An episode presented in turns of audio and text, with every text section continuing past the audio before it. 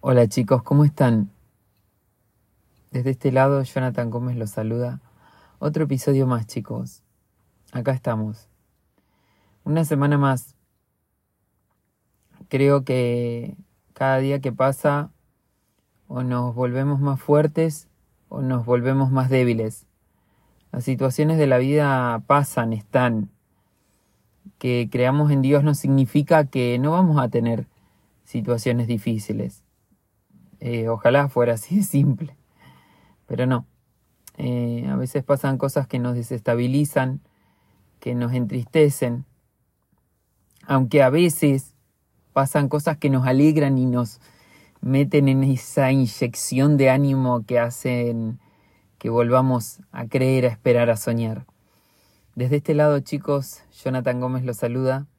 Episodio número 9, chicos. Y al final, comí de lo que dije. Ese es el título de este episodio. Hoy estoy en el auto. Todavía no bajé, llegué al departamento. Son las 11:30 del domingo. Me quedé acá un ratito sentado. Y nada, me quise hacerlo desde acá hoy. Mi primo me dijo, hacé algo desde el auto, estaría bueno. Y bueno, lo escuché a mi primo, chicos, lo escuché. Bueno, este episodio quiero hablar de algo que me llegó muchísimo y que es así. Los títulos casi siempre se me vienen y los pongo porque me parece muy copado que tenga un título y que diga de lo que vivo, de lo que siento, de lo que me pasó. Sé que somos seres únicos, que tenemos una personalidad, un carácter, que no somos igual que nadie. Pero tenemos algo en común, chicos, que pasamos situaciones parecidas. Y más de una vez lloramos de la misma forma, reímos de la misma manera.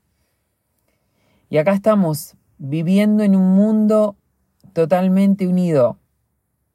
Camino, bueno, por al lado mío, por aquel lado, por allá. Pero son pocos aquellos que se detienen realmente a preguntarte cómo estás. Tengo muchos conocidos que siempre te dicen, hola, ¿cómo estás? Mirá esto. Pero realmente el cómo estás de siempre, chicos. El, che, ¿cómo estás? ¿Qué tal todo? ¿Cómo va tu vida? ¿Qué tal te está yendo? ¿Tenés algún sueño nuevo? Yo lo hago siempre, chicos, aunque no lo hagan conmigo. Porque es así. Comemos del fruto de nuestros labios. Y al final terminé comiendo de lo que dije. Porque somos maldicientes, porque más de una vez me equivoqué. Otra vez con lo mismo, con algo que no quería equivocarme, me volví a equivocar, le volví a errar. Y me enojaba conmigo mismo, ¿no? Al principio me enojaba con el otro porque me gusta echarle la culpa al otro.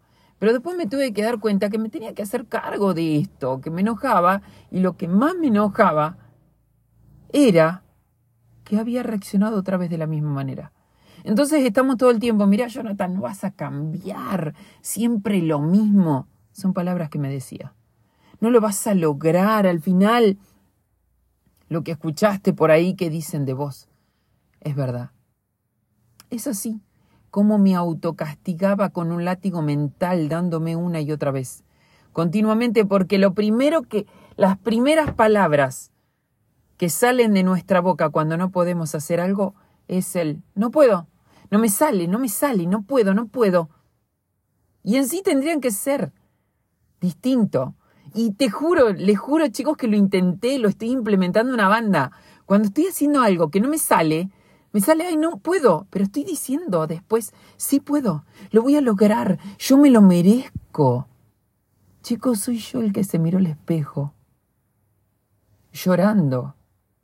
Y yo mismo me dije, mirá, Jonah, esto es pasajero. Jonathan, esto lo vas a superar, esto es transitorio. Mirá, créele a Dios, vos vas a poder, vos vas a salir.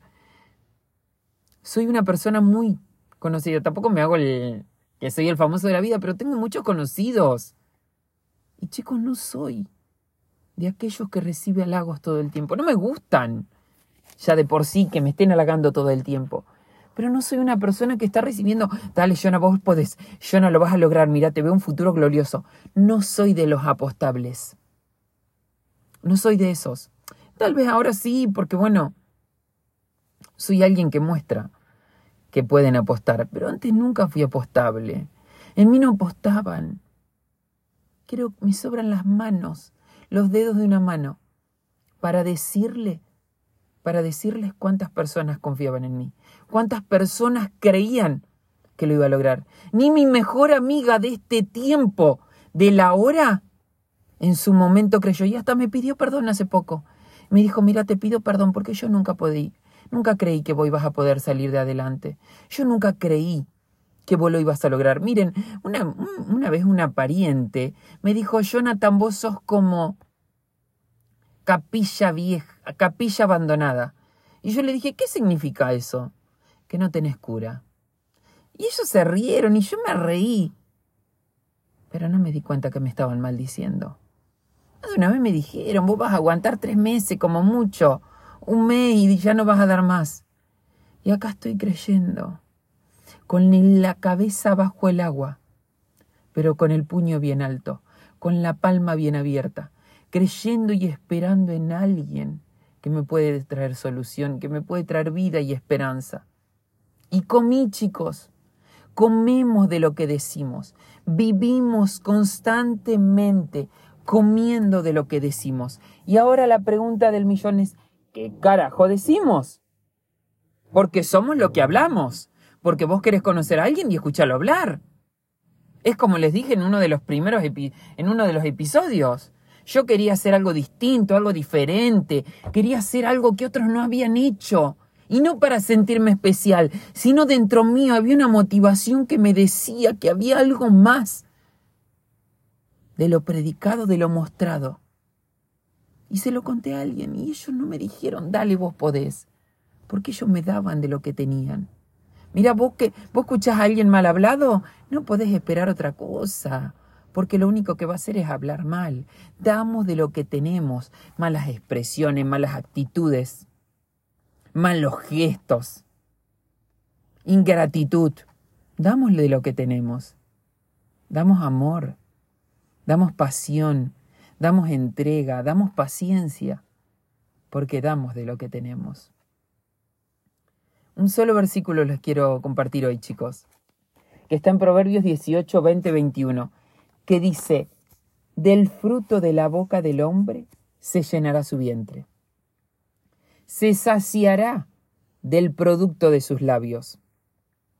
La muerte y la vida están en el poder de la lengua, y el que ama comerá de sus frutos.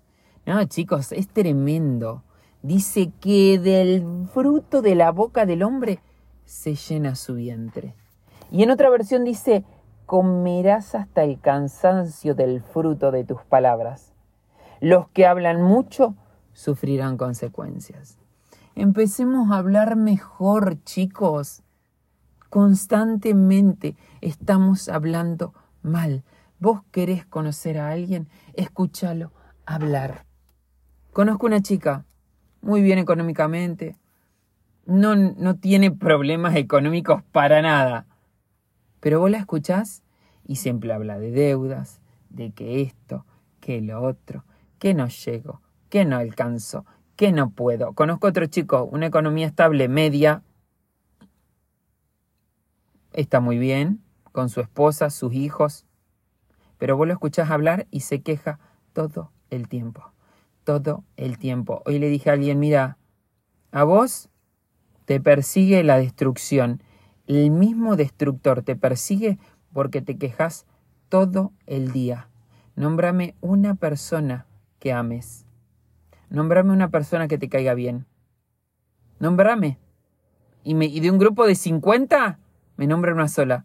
Chicos, ¿no les parece que es para pensar que de un grupo de 50 personas solo amemos a una? ¿No será que el problema somos nosotros? ¿No será que el problema es esta persona que no se puede ni ver ella? ¿Que no puede ver a los demás?